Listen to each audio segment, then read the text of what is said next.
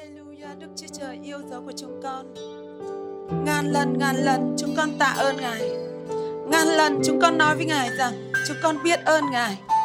Chúng con cảm ơn Ngài vì sự hy sinh của Ngài vì chúng con. Cảm ơn Ngài vì Ngài đã tha thứ tội lỗi chúng con. Ngài tiếp nhận chúng con về nhà của Ngài. Chúng con là con cái của Ngài. Chúng con dâng vinh hiển cho Ngài. Hallelujah, chúng ta hãy dâng cho Chúa một tràng pháo tay ạ. Vâng, xin Chúa ban phước cho anh chị em. Xin mời chúng ta đồng ngồi ạ. Xin chào hết thầy ông bà anh chị em. À, trong buổi chiều ngày hôm nay, tôi muốn tâm tình với anh chị em một chút. À, vâng, tôi sẽ tâm tình với anh chị em về sự chữa lành vết thương lòng bằng sự tha thứ. À, anh chị em thân yêu ơi, tôi ờ, vừa rồi tôi có bị một cái rằm nó đâm vào chân. À, trong lúc tôi đi bơi thì không hiểu tôi dẫm vào cái gì nhưng mà cái rằm nó nhỏ nhỏ xíu. Khi mà dẫm vào chân thì tôi nghĩ là nó nhỏ quá nó chỉ một chút thôi nên tôi cứ bỏ qua nó và tôi cố gắng tôi bước đi. À, khi tôi bước đi thì tôi mới thấy nó khó chịu lắm. Mỗi một bước ấy thì nó lại cứ chọc vào chân nó rất là khó chịu. Thì tôi để một ngày hai ngày rồi tôi nhưng mà cứ càng bước đi thì nó càng khó chịu. Và cuối cùng thì tôi để nó một tuần ở trong chân của tôi. Và rất là kỳ lạ cái chỗ chân đó. Một tuần mà không hiểu tại sao nó vẫn đau đớn vô cùng. Và cuối cùng ấy là tôi mới lật cái chân ra. Thì tôi là người mà tôi cũng hay bạo, tay bạo chân. Cho nên tôi mới lấy con dao ra, cái con dao mà cắt lấy ra ấy. và tôi mới xẻo cái cái cái chỗ da đấy ra. Và lúc xẻo ra thì tôi mới thấy là không thể nhìn thấy cái rằm đấy được. Nó nhỏ xíu, nó quá nhỏ. Cho nên, nhưng mà không hiểu tại sao mà nó rất là, nó không có màu gì ở dưới chân cả. Tưởng chừng như là nó không có nhìn thấy một cái gì. Nhưng đến khi khêu vào bên trong ấy, thì tôi mới phát hiện ra là nó đã mưng mủ bên trong rồi. Nó mưng mủ bên trong và rất là đau nhức. À tôi lấy con dao, tôi cắt thật sâu vào bên trong, cắt qua cái chỗ mủ đấy đi cho hết tất cả mổ ra. Đau một lần thôi nhưng ngày hôm sau hết sạch anh chị em ạ. À và lúc đó tôi hiểu ra một điều. Thật ra nó chỉ là một cái rằm thôi đâm vào chân mình. Mình cảm thấy khó chịu đau đớn như vậy. Nhưng hãy tưởng tượng ra những cái vết thương ở trên thân thể của mình ý. Có những cái vết thương mà chúng ta để nó lâu quá. À, nhiều khi chúng ta nghĩ là cái này nó nhỏ hoặc là như thế nào đó. Chúng ta cứ để nó trong thân thể chúng ta. Thậm chí nó nó sẽ mưng mủ lên à, nó trở nên rất là đau đớn. Đúng không anh chị em? Đó là những cái vết thương trên thân thể của mình. Là những vết thương mà chúng ta nhìn thấy được là những vết thương mà thể hiện ra bên ngoài. Nhưng có những cái vết thương đó là những vết thương từ trong tấm lòng chúng ta. Những cái vết thương đó không có ai nhìn thấy được. Nó chìm sâu trong nội tâm chúng ta và chúng ta chịu đau đớn một mình. Một ngày kia thì tôi đi cầu nguyện cách đây nhiều năm rồi khi thi đây cầu nguyện thì có một người chị em này, chị rất lịch sự. Lúc nào chị cũng nói giọng rất dịu dàng. Nếu mà chị nói chuyện với tôi tôi có thể nói là, chị ơi! Nhưng chị nói là, em ơi! Cái giọng của chị rất là dịu dàng và chị rất là ngọt ngào. Thì tôi mới hỏi là, chị ơi, tại sao chồng chị thì ở hải phòng mà chị lại ở hà nội làm gì? Tại sao hai vợ chồng không về ở cùng với nhau đi? Chị nói rất dịu dàng, chị nói là, em ơi, chị thương bố chị lắm, cho nên chị ở đây với bố chị và tôi thì rất là cảm động vì có lẽ là chị đi nga cùng với tôi lâu năm, cho nên chị về và chị rất là muốn chăm sóc bố chị. Và cứ ngày nọ, ngày kia, bên ngoài thì cảm thấy chị rất dịu dàng như thế, nhưng bên trong tôi vẫn cảm thấy có một cái gì đó, nó ảnh hưởng trong tấm lòng của chị. Và có một ngày thì trong lúc cầu nguyện, chị ra bắt tay tôi, chị nói rằng, chị rất yêu em, chị rất yêu các mục sư trong hội thánh, chị yêu người nọ, yêu người kia và lúc đó thì chúng tôi bắt đầu cầu nguyện. Và khi chúng tôi cầu nguyện hết lòng, chúng tôi nói là, chúa ơi, xin hãy động chạm đến từng người một trong chúng con. Và ngay lập tức chúa động chạm đến chị. Và chị, khi mà chúa động chạm đến chị, thì chị không trở thành một con người dịu dàng như trước nữa. Chị hét lên một cách rất là kinh khủng. Cái tiếng hét của chị nó man dợ vô cùng. Và lúc đó tôi mới, tôi rất giật mình. Và tôi hỏi chúa là, tại sao vậy? Và hóa ra ấy là trong lòng của chị có một cái vết thương rất là đau đớn. Tức là ngày bé lúc mà chị còn nhỏ bố mẹ chị mất sớm và ba chị đã đi lấy vợ hai. Khi đi lấy vợ hai ấy, thì bố của chị thì là người đàn ông không để ý. Còn người vợ hai này đã tra tấn đã hành hạ đã đối xử với chị rất tệ bạc. Cho nên chị đã ôm cái mối hận đó bao nhiêu năm nay. Và khi ôm mối hận đó chị là người hà nội cho nên chị rất dịu dàng chị cố gắng lịch sự bên ngoài nhưng thật sự bên trong trái tim của chị là một trái tim cực kỳ đau đớn tổn thương. Và đau đớn tổn thương đến mức độ mà chị cũng không cảm thấy tin tưởng chồng chị nữa. Những cái hành động của chồng ấy chị luôn luôn nghĩ rằng à ra nhà mình có cái nhà to ở hà nội chắc là ông này lấy mình chỉ vì cái nhà to thôi. Và chị tìm mọi cách để làm sao vợ chồng mỗi người một nơi.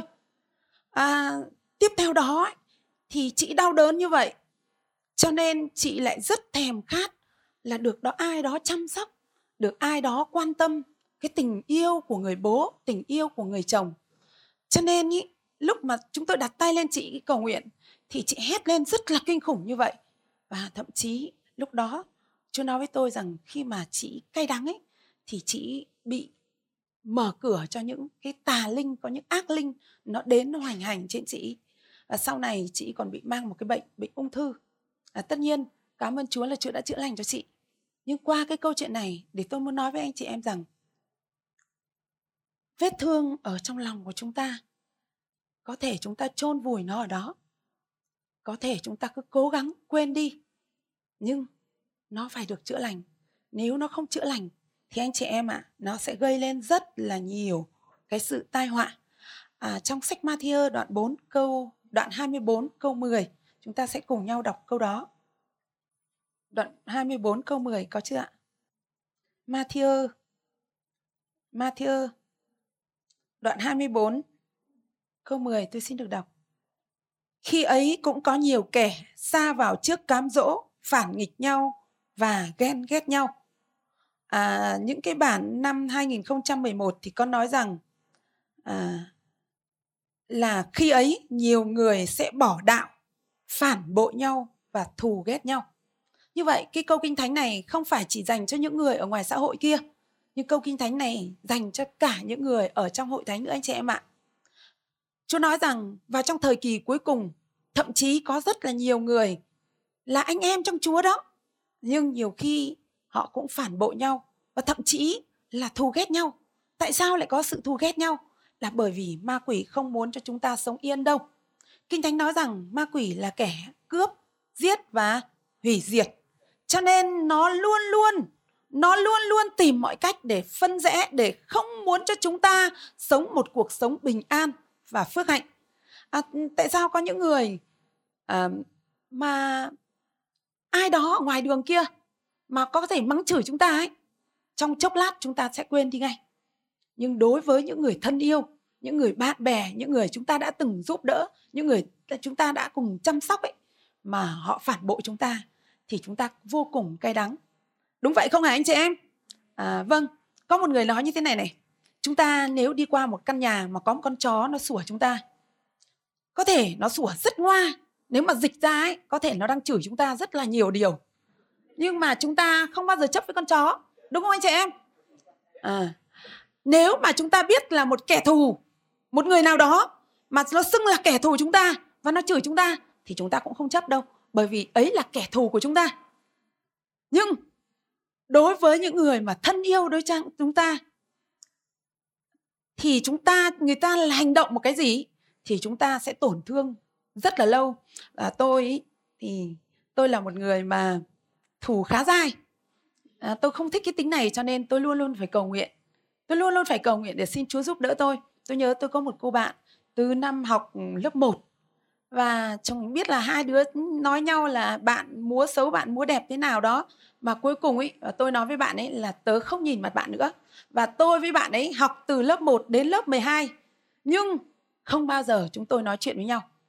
Đi về cùng một con đường, tôi có là tổ trưởng, bạn là tổ phó đi chăng nữa, thì cũng không ai nói chuyện với ai trong suốt vòng 12 năm liền.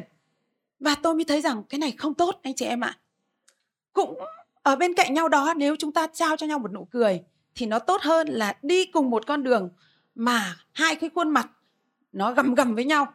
Đúng không anh chị em? À, thường thì chúng ta như thế này. Thường thì chúng ta rất dễ nhớ những cái điều mà chúng ta đã làm tốt cho người khác. Khi hai người chơi với nhau hay là khi quan hệ với nhau chẳng hạn ấy thì anh chị em nhớ cái điều gì? Anh chị em sẽ nhớ là à mình đã làm điều tốt này cho người kia mình đã làm tốt cái điều này, điều kia cho người kia. Nhưng hỏi là mình đã làm những điều xấu gì cho người khác? Bạn có nhớ không? Chắc chắn chúng ta sẽ có lý do. Chúng ta sẽ có lý do, chúng ta sẽ nói, ồ, bạn, tại sao bạn lại lại lại lại giận tôi vì điều đó? Tôi vô tình mà. Tôi rất là vô tình. Tôi không cố ý đâu. Cái cái lời tôi nói đấy là cái lời mà thật sự tôi, tính tôi nó thẳng, tính tôi nó thế. Cho nên ý, bạn, tại sao bạn lại có thể tổn thương vì cái lời nói đó của tôi?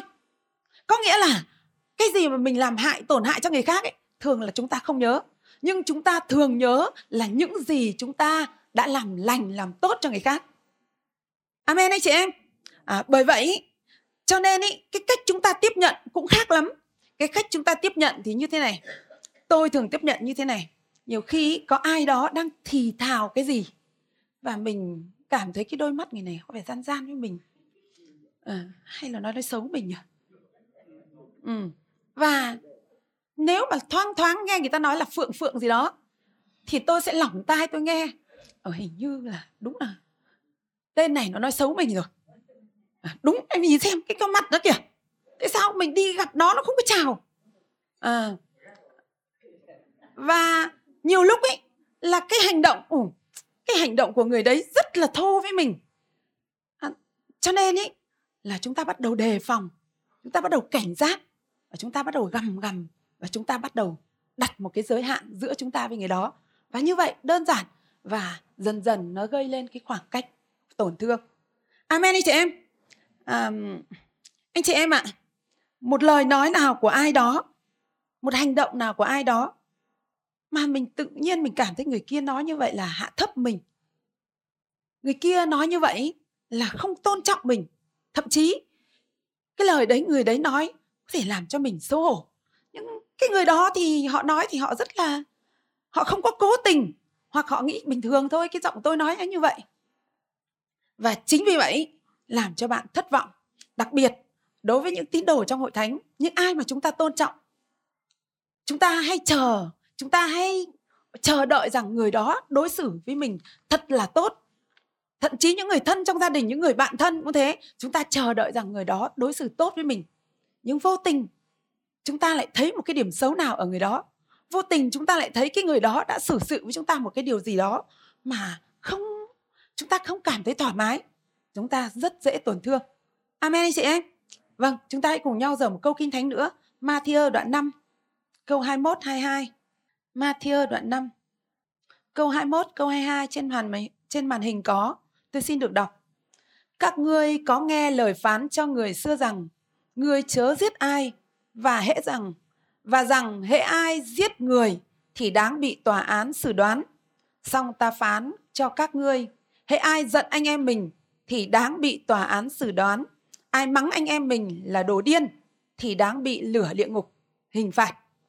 Vâng, chúng ta thấy rằng ở hai câu kinh thánh này, câu 21 nói rằng cái ngày xưa ấy, cái luật pháp của cựu ước ấy, thì có nói rằng ấy là ai giết người thì mới bị tòa án xử đoán. Nhưng mà Chúa Giêsu lại dạy chúng ta rằng ngày nay chúng ta ở trên một cái luật pháp cao hơn. Cái luật pháp ấy rằng là nếu mà chúng ta giận anh em mình thì sẽ bị xét xử. Mà nếu chúng ta mắng anh em mình thì cũng sẽ bị xét xử. Và nếu chúng ta rủa anh em mình thì sẽ bị hình phạt là lửa địa ngục phạt. Như vậy, tòa án ngày nay chúng ta cao hơn nhiều. Mức độ đầu tiên ấy là giận. Giận đã bị xử đoán rồi. Mức độ thứ hai là mắng là bị xét xử. Và nếu như chúng ta rủa một ai đó tức là từ trong lòng cái sự cay đắng nó phun ra rồi thì lúc đó là lửa địa ngục sẽ hành phạt chúng ta. À, chúng ta hãy cùng nhau dở thêm một câu kinh thánh nữa là tin à, thư răng 1 đoạn 3 câu 15 ạ. Thư răng 1 đoạn 3 câu 15 ở đây có nói rằng, ai ghét anh em mình là kẻ giết người. Anh em biết rằng chẳng một kẻ nào giết người có sự sống đời đời ở trong mình. Vâng bây giờ chúng ta hãy suy ngẫm câu kinh thánh này nhé ở đây có nói rằng, ai ghét anh em mình? Ai ghét anh em mình là kẻ giết người? Chúng ta đã từng ghét anh em mình chưa? Hãy thành thật đi ai ghét anh em mình là kẻ gì ạ? À? kẻ giết người. Mà nếu mà kẻ giết người thì làm sao ạ? À? không có sự sống đời đời. Amen anh chị em. Vâng tôi thú thật với anh chị em một điều như thế này. Tôi phụ trách ca đoàn ở đây có mấy bạn ca đoàn vừa hát xong. Tôi cũng phải nói thẳng với các bạn ở đây. À, hôm trước tôi có lên tôi mắng các bạn ấy tôi trách các bạn ấy là dạo gần đây ý, hội thánh giảng rất nhiều về sự tha thứ. Mà tại sao có nhiều bạn vẫn không tha thứ? Tại sao các bạn không tha thứ mà các bạn có thể hát được? Tôi nói thật với anh chị em tôi có nhiều lần tôi giận chồng tôi hay nhiều lần tôi giận một ai đó trong hội thánh. Thực sự khi mà giận như thế tôi không ngủ được tôi không cầu nguyện được và tôi không hát được. Bởi vì mỗi lần cầu nguyện mỗi lần hát. Tự nhiên ý là cảm thấy là lòng mình nó không yên. Bởi vì trong một câu kinh thánh trong Matthew đoạn 6 câu 14 câu 5 ở à, đoạn 14 từ câu 14 câu 15 chúng ta đọc câu kinh thánh này rồi tôi sẽ kể tiếp câu chuyện ca đoàn. Matthew đoạn 6 Vâng, tôi xin được đọc. Ở đây có nói rằng và nếu các ngươi tha lỗi cho người ta thì cha các ngươi ở trên trời cũng sẽ tha thứ các ngươi. Xong nếu không tha lỗi cho nếu không tha lỗi cho người ta thì cha các ngươi cũng không tha lỗi cho các ngươi. Như vậy hai câu kinh thánh này có nói rằng là nếu như chúng ta tha lỗi cho ai đó ở dưới đất này thì trên trời Chúa mới tha lỗi cho chúng ta. Cho nên ý, mỗi lần tôi cầu nguyện mà tôi chưa tha thứ, tôi không cầu nguyện được. Thật sự anh chị em ạ, à, có nhiều lần tôi giận chồng tôi lúc đi ngủ. Và lời Chúa nói rằng ấy là phải tha thứ trước, phải làm lành trước khi mặt trời lặn. Nhưng có nhiều lần tôi ngủ mà tôi không tha thứ. Suốt cả đêm tôi không ngủ được. Chằn chọc bên nọ, chằn chọc bên kia. Tôi không biết những người vợ ở đây có như vậy không, nhưng mà tôi là như vậy không thể ngủ được đến khi nào thật sự là tôi tha thứ thì tôi mới ngủ được thế và hôm đó tôi trách các bạn ca đoàn. Tôi thật sự là mấy ngày đó tôi rất căng thẳng với các bạn ca đoàn và tôi nói rằng tại sao mà các bạn nghe những lời giảng trên hội thánh? Hay là các bạn nghe nhưng mà nghe hộ cho người khác mà không nghe cho chính mình? À, khi mà mục sư hướng dẫn là tha thứ cho người khác tại sao các bạn lại vẫn chưa tha thứ để rồi vẫn nói là ôi không thể làm việc được với người này không làm việc được với người kia. Chứng tỏ là trong lòng các bạn không có sự tha thứ. Thế và tôi trách các bạn ca đoàn như vậy. Cuối cùng hôm sau tôi về nhà. Tôi về nhà thì tôi nghĩ có một cặp vợ chồng trong hội thánh. Cái cặp vợ chồng này cũng làm cho tôi nhiều lúc cũng buồn. Là thực sự nhiều lúc này tôi cũng cho qua đi. Tôi không nghĩ đến nữa. Hoặc lắm lúc tôi cũng nói là, ôi, tha thứ tha thứ đó. Nhưng mà tự nhiên hôm đó tôi nghe thấy cái cặp vợ chồng đấy cũng có liên quan một chút về tài chính. Thành ra là tôi buồn và tôi bắt đầu giận. Thì tôi nghĩ là ôi mình tha thứ rồi mà mình đã nói là mình tha thứ rồi cho nên có lẽ là cái giận này là vì bạn kia sai cho nên mình giận thôi. Ngay lập tức chú nói với tôi như này. Chú nói với tôi rằng con ạ à, con đứng ở bên trên con giảng và con nói với ca đoàn rằng là các cháu phải tha thứ. Nhưng mà chính con là người làm gương mà con có tha thứ đâu. Con chưa hết lòng tha thứ. Thì làm sao những người đi theo con có thể tha thứ được? À, chính vì vậy tôi rất là chạnh lòng và tôi nói rằng chúa ơi xin hãy giúp đỡ con. Hóa ra rằng có nhiều khi chúng ta nói mồm đấy nhưng mà lòng chúng ta thật sự chưa hết lòng tha thứ cho người lân cận chúng ta đâu. À, nếu chúng ta nếu chúng ta không tha thứ ấy, thì tôi nói thật với anh chị em ấy là cái sự không tha thứ ấy, nó cắn rứt ở trong lòng chúng ta nó trở thành những cái nỗi đau ở trong lòng chúng ta à, ở tòa án La Mã ngày xưa họ xử xét một cái một cái phi vụ giết người thì người họ sẽ dị, xử như thế nào Ban nãy chúng ta đã đọc câu kinh thánh Matthew trong sách Matthew năm ấy có nói rằng ấy là ai ghét anh em mình thì là kẻ giết người. Nhưng mà anh chị em ạ, à, nếu mà là kẻ giết người thì theo tòa án La Mã họ sẽ xét như thế nào? Có nghĩa là họ không giết cái người giết người đấy đâu. Họ chỉ cần đặt cái xác chết mà cái người cái người giết người kia ấy là đặt trên vai của cái người đấy. Và cái xác chết nó nằm ở trên vai người đấy, đã buộc chặt trên thân thể cái người vẫn còn sống là cái người gây ra án mạng. Và cuối cùng ấy thì qua ngày tháng thì những cái thịt thối ở trên cái người chết ấy, nó sẽ ngấm vào người sống và nó ăn vào người sống và người sống bắt buộc là ăn cùng với các cái xác chết ngủ cùng cái xác chết sống chung với cái xác chết. Cái xác chết thối giữa đến đâu thì người sống sẽ thối giữa đến đấy. Và đấy là bản án của người La Mã. Nhưng nó cũng không khác gì bản án của tội không tha thứ anh chị em ạ. Bởi vì cái tội không tha thứ ấy, là anh chị em mang theo trong mình cái tội của người kia có thể người kia còn đang vui cười, thoải mái, bởi vì người ta không nghĩ rằng người ta đã phạm tội với mình. Nhưng trong lòng mình cay đắng, giận hờn và mình mang tất cả những cái sự thối rữa của người kia đến trong thân thể của mình. Amen anh chị em. À có nhiều người nói rằng anh và chị không thể nào hiểu được nỗi đau của tôi. Anh chị không thể hiểu được cái tấm lòng của tôi đã bị tổn thương như thế nào? Làm sao tôi có thể tha thứ được cho điều này, tha thứ được cho điều kia? À tôi cũng có một lần như vậy anh chị em ạ. Tôi ờ, hồi ở bên nga, có một người chị em được mục sư giới thiệu đến nhà tôi nói rằng đây là một người rất yêu mến chúa, phượng hãy tiếp đón người này. Và đã là người một người hầu vì chúa thì tôi phải tiếp đón rất là hết lòng và tôi rước người đấy về nhà. Tôi thì dạy ở trong một gia đình cũng khá là là là phong kiến cho nên ý tôi nhìn thấy bạn ấy có rất là xinh đẹp bạn có một mái tóc dài như thế này và bạn đến nhà tôi bạn trải và cái mái tóc bạn rụng ra đầy nhà tôi không bao giờ bạn nhặt lên. Và từ ngày này sang ngày khác tôi và một cô bạn nữa nuôi bạn đó. Nhưng một ngày kia khi tôi vừa đi bán hàng về khi tôi bán hàng về thì thấy bạn ấy lõa lồ ở trong nhà tôi không mặc quần áo gì cả xong rồi gào thét lên.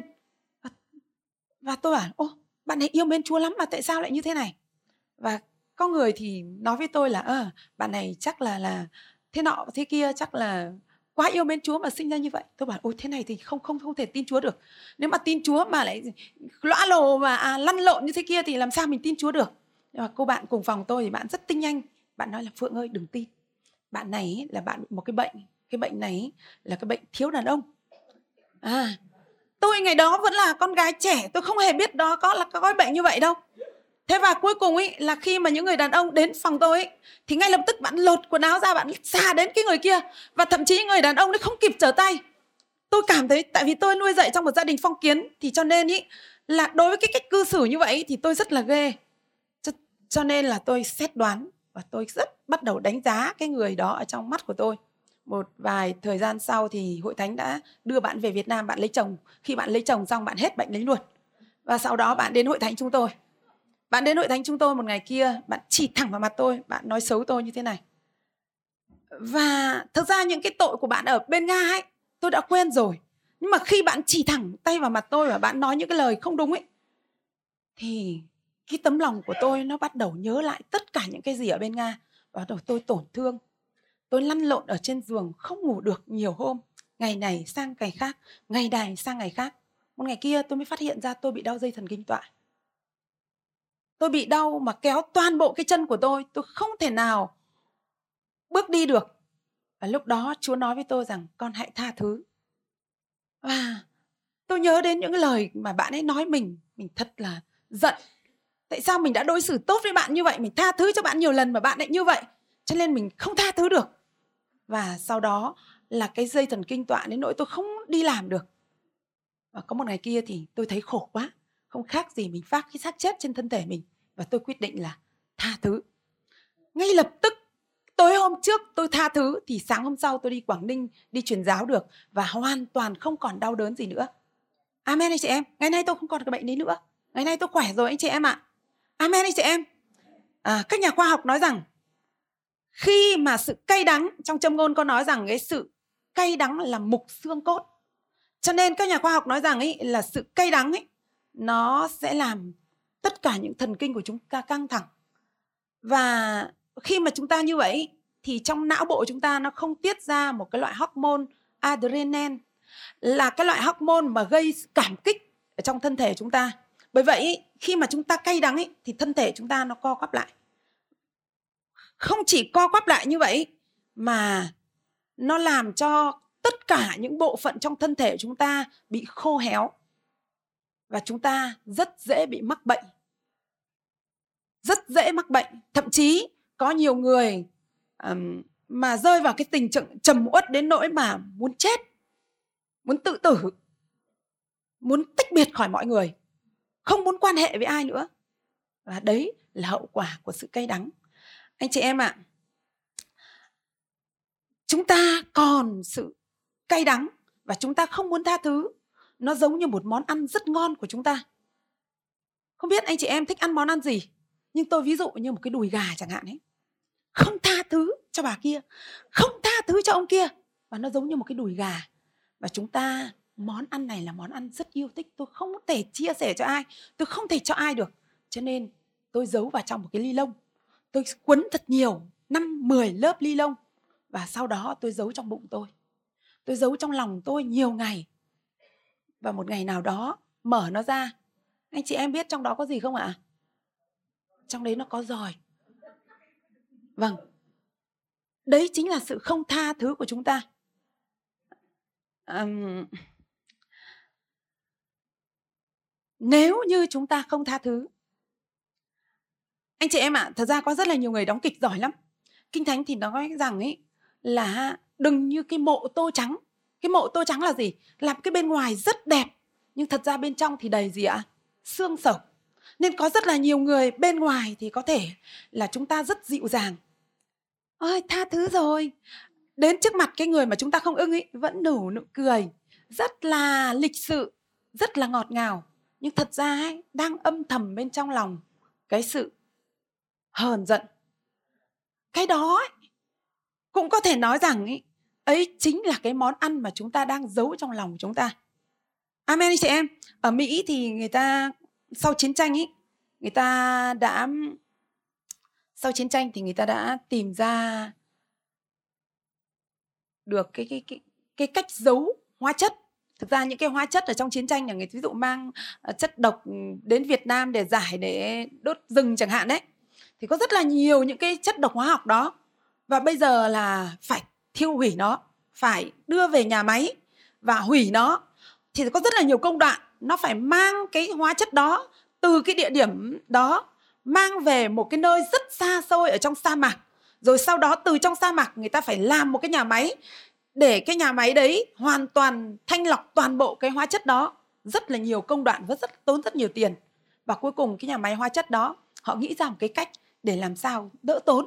Họ bắt đầu đào một cái hố rất sâu, rất là sâu và bịt trải xi măng ở trong cái hố đó rất là dày và chôn cái hóa chất đấy vào.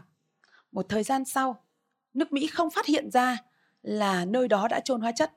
Một thời gian sau thì tại cái nơi, cái vùng mà chôn hóa chất đấy, người ta phát hiện ra ấy là rất nhiều người bị ung thư, rất nhiều người bị bệnh và cuối cùng ấy thì người ta kiểm tra tại vì nước Mỹ thì đối với an toàn về thực phẩm an toàn về không khí người ta bắt đầu kiểm tra đất người ta kiểm tra nước ở trong đất thì người ta mới thấy rằng ồ đất ở tại nơi đó bị ô nhiễm bởi một cái loại hóa chất.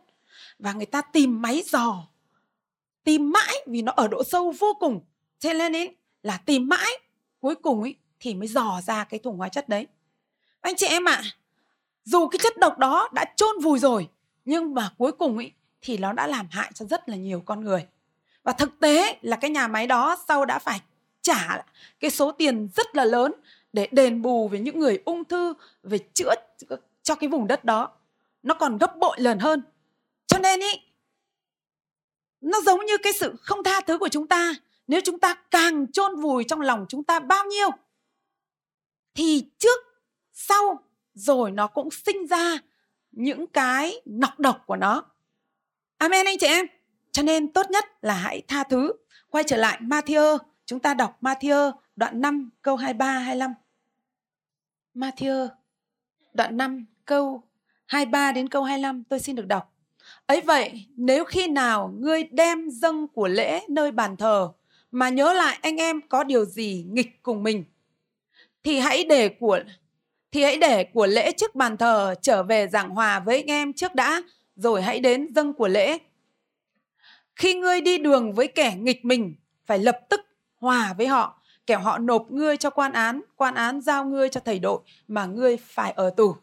Như vậy, kinh thánh có dạy chúng ta rằng ấy là khi chúng ta đến dâng của tế lễ trước bàn thờ, thì trước tiên, trước khi chúng ta dâng thì chúng ta phải nhớ lại xem chúng ta có ai nghịch cùng chúng ta không? Chúng ta hãy quay trở về làm hòa với người đó đó. amen anh chị em. À khi chúng ta đi đường, có phải chúng ta đang đi đường không ạ? À? quả thật chúng ta đang đi đường. Một lần kia tôi giận chồng tôi, và lần nào tôi cũng phải xin lỗi. Và cuối cùng ấy tôi quyết định lần này mình không xin lỗi. Và khi tôi đến hội thánh, tôi đứng cạnh chồng tôi, không cầu nguyện được, cầu nguyện khó lắm. Và một lần lần đó tôi cầu nguyện thì chúa nói với tôi rằng, hãy xin lỗi. Và tôi nói, không xin lỗi. Lần nào con cũng phải xin lỗi. Lần này con không xin lỗi. Anh phải xin lỗi cho con trước. Thế và tự nhiên chúa nói với tôi câu kinh thánh này. Chúa nói với tôi rằng, khi đi đường, khi con đi đường với kẻ nghịch mình. Tôi nói rằng, con đang đi đường với chồng con chứ con có đi đường với kẻ nghịch mình đâu. Chúa nói rằng, con đang đi trên con đường lên thiên đàng với ta. Nhưng con và chồng con đã giận nhau. Cho nên ý hãy lập tức làm hòa với chồng con. Nếu không một ngày nào đó khi trước à, tòa án của đức chúa trời chồng con có sẽ khai tất cả những tội lỗi của con và trong đó có tội này.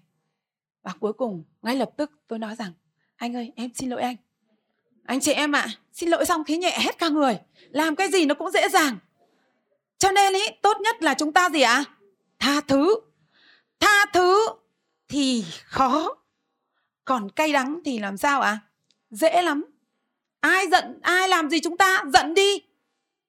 Nó dễ lắm. Có thể nói rằng ấy là tha thứ mới bày tỏ tấm lòng dũng cảm. Còn cay đắng ấy là chúng ta vẫn giữ được cái tôi của mình. À, một lần kia tôi với anh cả tôi cãi nhau.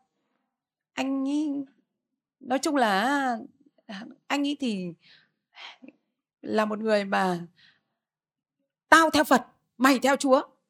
Tao với mày không đợi trời chung và anh ấy quát sau đó anh ra anh quát mẹ tôi. Thì tôi nói rằng anh ạ à, ngày dỗ anh không được như vậy đối với mẹ là phải hiếu kính. Thế và hai anh em tranh luận nhau và tôi nói anh như vậy là kiêu ngạo. Và anh tôi nói rằng ấy tao lúc nào cũng kiêu hạo tao lúc nào cũng tự hào về bản thân. À, à, à, lúc đó tôi mới nói với anh là anh ơi kiêu ngạo đi trước bại hoại theo sau anh tôi rất hận giận tôi. Nhưng quả thật anh chị em ạ à, cái cái cái cái cái cái văn hóa ở bên ngoài nó khác với văn hóa ở trong chúa. Chỉ cần hạ mình xuống xin lỗi thôi thì anh tôi cũng nhất định không xin lỗi. Thậm chí là mẹ mình anh cũng có thể quát được bởi vì tao là con trưởng mà. À, anh chị em ạ à, hạ mình xuống thì giỏi hơn là nhấc mình lên. Nhấc mình lên ai chẳng muốn nhấc? Có ai không muốn nhấc không? Tất cả mọi người đều muốn giữ cái tôi của mình. Nhưng hạ xuống mới là khó. Amen đi chị em. À, có một cái câu chuyện tôi muốn kể cho anh chị em nghe. Bởi vì tha thứ không dễ đâu. Tha thứ không dễ đâu. Cứ nghĩ đến người kia làm những điều ác cho mình. Thậm chí có người còn muốn gọi là ăn gan nuốt thịt đúng không? Ăn gan nuốt thịt. Đấy, cái sự cay đắng nó tận xương tận cốt như vậy có một người tên là Judah Ben Hur à, ông này là người Do Thái. À, trong nhà ông ấy là một gia đình quyền quý ở tại Jerusalem rất là giàu có rất là có quyền lực. Và cùng tuổi với Judah Ben Hur ấy là có một người tên là Manas thì cái anh Manasat này thì sinh cùng thời với Judah Ben Hur nhưng anh ta là người La Mã, còn Judah Ben Hur là người Do Thái và hai người sống với nhau, được chăm sóc trong cùng một gia đình nhưng anh kia là người La Mã, còn Judah thì là người Do Thái. Một ngày kia, khi đoàn quân La Mã đi qua nhà của anh ấy, thì trên mái nhà đánh rơi một viên ngói. Tôi đã đọc chuyện này từ hồi còn nhỏ, và chuyện này đã làm thành một bộ phim. Anh chị em, nếu về nhà hãy xem phim Judah Ben Hur năm 1959. Cái bộ phim đấy rất là hay. À, và khi cái người La Mã kia ấy thì là một người tướng La Mã, còn Judah Ben hớt là một người quý tộc Do Thái. Một cái viên gạch rơi xuống làm đúng uh, cái người lính của người La Mã và đối với người lính La Mã ấy, là đã làm thương một người lính La Mã thì bạn sẽ bị tử hình. À, như vậy thì chỉ cần cái người bạn kia nói với người La Mã rằng ô đây là một tai nạn là viên ngói nó bị cũ rồi cho nên nó rơi từ mái nhà xuống. Chứ còn chủ nhà không có cố ý giết người thì sẽ được trắng án. Nhưng người bạn này muốn thăng chức. Cho nên ý, là tìm mọi cách hại Juda. Mặc dù đã sinh trưởng trong nhà nhà Juda, được sống trong, bảo dưỡng trong nhà Juda, nhưng đã cố tình làm hại Juda và Juda phải đi lưu đầy khắp mọi nơi. Juda có một người mẹ và một người em gái rất xinh đẹp bố thì cũng bị chết ngay trong cái ngày mà cái viên ngói rơi xuống đó. Người La Mã họ giết và mẹ và em gái bị chôn xuống dưới, tức là người ta cho vào một trong cái hầm rất là sâu và trong vòng 4 năm liền nằm ở trong cái hầm đó, ăn ở đó, ngủ ở đó với rong rêu ở tận dưới đáy và có nước chảy. Chúng ta biết do thái là nơi sa mạc rất khô, nhưng cái hầm đó rất là sâu cho nên thậm chí có nước chảy ở đó. Và ở đó ẩm mốc ở đây có phân, ở đây có thức ăn từ ngày này sang ngày đó. Người ta mang thức ăn vào chỉ bằng một cái lỗ nhỏ, đẩy vào bên trong. Trong vòng 4 năm liền, hai mẹ con đã bị phung khắp người. Ăn, phung, ăn hết toàn bộ thân thể. Còn Juda thì bị lưu đầy khắp mọi nơi, rất là đau khổ. Nhưng mà ông ấy may mắn là ông ấy đã được một người tướng lớn nhất La Mã cứu sống và nhận làm con nuôi. Và sau này Judah Ben Hur và Manasseh đã thi đấu ngựa với nhau và cuối cùng Judah Ben Hurt mặc dù người kia rất gian ác nhưng Judah Ben Hurt trong cái trận đấu ngựa đó đã chiến thắng và người bạn kia thì rơi xuống ngựa và bị ngựa giày đạp và chết. Trong lúc cái người bạn kia chết, Judah Ben Hurt với đầy sự cay đắng, tổn thương và có nói rằng ấy là dù người này chết rồi nhưng cái lòng căm hận vẫn đầy dẫy trong lòng của tôi không thể nào mà tha thứ được. Một ngày kia khi Chúa Giêsu và Giuđa đúng cùng thời với Chúa Giêsu, đó là Chúa Giêsu đi ngang qua một cái thung lũng gọi là thung lũng của người bị hủi. Thế và Juda thì mang thức ăn ra cho mẹ và em mình ở thung lũng của người bị hủi. Mặc dù ông đã tìm mãi mới tìm được mẹ và em của mình và cứu từ trong tù ra nhưng họ phải ở riêng ở thung lũng hủi. Thì mang ra thì khi Chúa Giêsu đi qua thung lũng đó và mặc dù Ngài là Đức Chúa Trời, mặc dù Ngài là con người không hề có tội, nhưng Ngài lại đi đến thung lũng hủi đó, Ngài giờ chạm đến những con người bị hủi đó và ngay lập tức mẹ và em của Juda đã được chữa lành. Ông ấy cảm kích với cái tấm lòng của ông cảm kích quá và ông đi theo Chúa Giêsu. Khi ông đi theo Chúa Giêsu thì cũng đợt đó Chúa Giêsu lên thành Jerusalem và sau đó ông ấy thấy người ta bắt Chúa Giêsu, người ta đánh đòn Chúa Giêsu. Ông ấy thấy toàn bộ thân thể Chúa Giêsu tan nát ra vì những cái đòn roi. Và sau đó, ông ấy cũng chạy đến và ông nhớ ra là có một ngày mình đang ở trong sa mạc. Đúng cái Chúa Giêsu này đây. Khi mà Chúa đi qua sa mạc, trong lúc mình sắp chết khát, khi người La Mã bắt đánh đòn mình ở nơi đó, thì Chúa Giêsu đã cho mình một hớp nước mà mình sống. Và cũng như vậy, trên cái con đường mà Chúa Giêsu vác thập tự giá, ông đã lấy một múc nước mang ra cho Chúa Giêsu nhưng người La Mã đã hất đi và Chúa Giêsu không được uống hớp nước đó. Anh chị em ạ à, và cuối cùng ông ấy tận mắt nhìn thấy Chúa Giêsu bị đóng đinh trên thập tự giá. À, khi nhìn thấy toàn bộ thân thể Chúa Giêsu bị đóng đinh như vậy và những cái người do thân thái ở xung quanh thì hô lên rằng hãy xuống khỏi thập tự giá đi. Trước đó thì họ hô là đóng đinh nó trên thập tự giá. Còn những người La Mã thì cười nhạo lột trần quần áo của Chúa ra. Và lúc đó Judah Ben Hớt đã đến gần thập tự giá của Chúa. Và lúc đó, ông ấy nhìn thấy Chúa Giêsu đôi mắt của Chúa nhìn xuống với đầy tình yêu thương và Chúa nói rằng, cha ơi, hãy tha thứ cho họ vì họ không biết điều họ làm. Juda lúc đó, trước đó thì ông đầy lòng căm hận. Nhưng khi thấy Chúa Giêsu nói rằng, cha ơi, hãy tha thứ cho những cái kẻ đóng đinh ngài, những kẻ xỉ nhổ ngài, thì ngay lập tức Juda nhìn thấy ở trong lòng mình có một con dao găm. Căm hận người La Mã thì con dao đó tự nhiên ở trong lòng của ông ấy rơi ra. Và lúc đó hoàn toàn ông ấy tha thứ được. Còn trước kia không thể nào tha thứ được. Anh chị em ạ à, tôi cũng như vậy. Tôi có những cái tổn thương của tôi. Mà nếu như Chúa Giêsu không giúp đỡ thì tôi không thể tha thứ được. Nếu như Chúa Giêsu không giúp đỡ tôi thì tôi không thể nào tha thứ được. À, chúng ta sẽ xem cùng một câu kinh thánh nữa, đó là Matthew đoạn 18. Matthew đoạn 18. Câu 21, câu 22.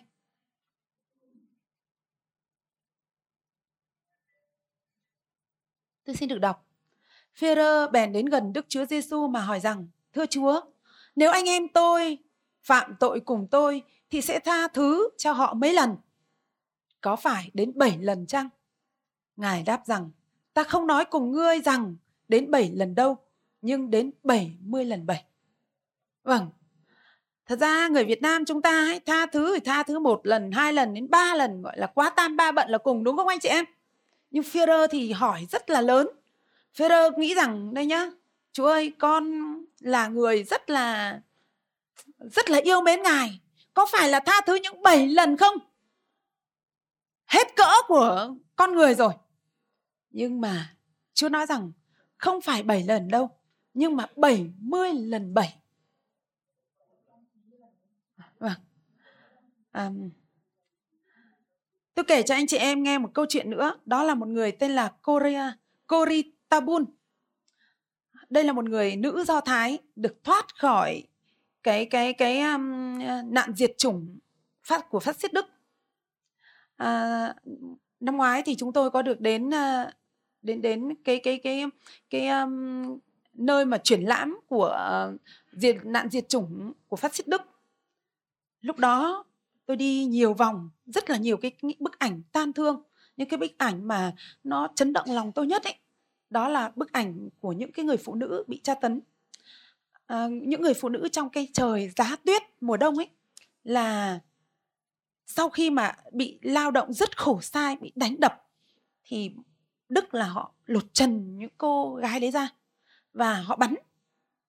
Họ bắn bên phải thì cô ấy chạy sang bên trái chẳng hạn. Họ bắt đầu bắn sang bên trái để cô gái chạy sang bên phải và nó cứ bắn như vậy và trong cái trời tuyết trắng lạnh buốt như vậy là người phụ nữ chạy ra bên này chạy sang bên kia chạy sang bên này chạy sang bên kia chạy đến bao giờ khuỵu xuống và nó cứ bắn từng người cho đến gọi là tàn diệt hết những người phụ nữ do thái. Và có một người phụ nữ đã được thoát khỏi. Người phụ nữ này tên là Coritabun và cô ấy sau chiến tranh ấy, thì cô đi khắp thế giới đi khắp châu Âu để giảng về sự tha thứ cho Đức Quốc xã. Rất nhiều người họ ghét họ ghét Đức Quốc xã và đặc biệt người Do Thái thì rất ghét. Và cô ấy đi đến khắp các nhà thờ để giảng. Một ngày kia cô ấy đến à, à, đến thành phố một cái thành phố là thành phố Bonit. Và cô ấy giảng trong nhà thờ đứng trên bục giảng cô ấy giảng về sự tha thứ. Khi giảng xong ấy thì cô ấy bước ra khỏi nhà thờ. Vừa ra đến cửa thì có một người đàn ông đứng trước mặt cô ấy hai cái dòng nước mắt. Và người đàn ông nói rằng này người chị em khi mà chị giảng về sự tha thứ đó lòng của tôi cảm động vô cùng. Tôi cảm ơn chị vì chị đã tha thứ cho tôi. Thì Coritabun đứng sững người như chết đứng, không nói được nửa lời. Bởi vì chính người đàn ông đó đang đứng trước mặt người chị em đó, chính là người mà đã đài hành hạ những người nữ do thái và chính là hành hạ cô ấy suốt bao nhiêu năm trời bị hãm hiếp bị tra tấn, bị lao động khổ sai và làm trò chơi cho những người lính này. Thì cô ấy đứng lặng người ra.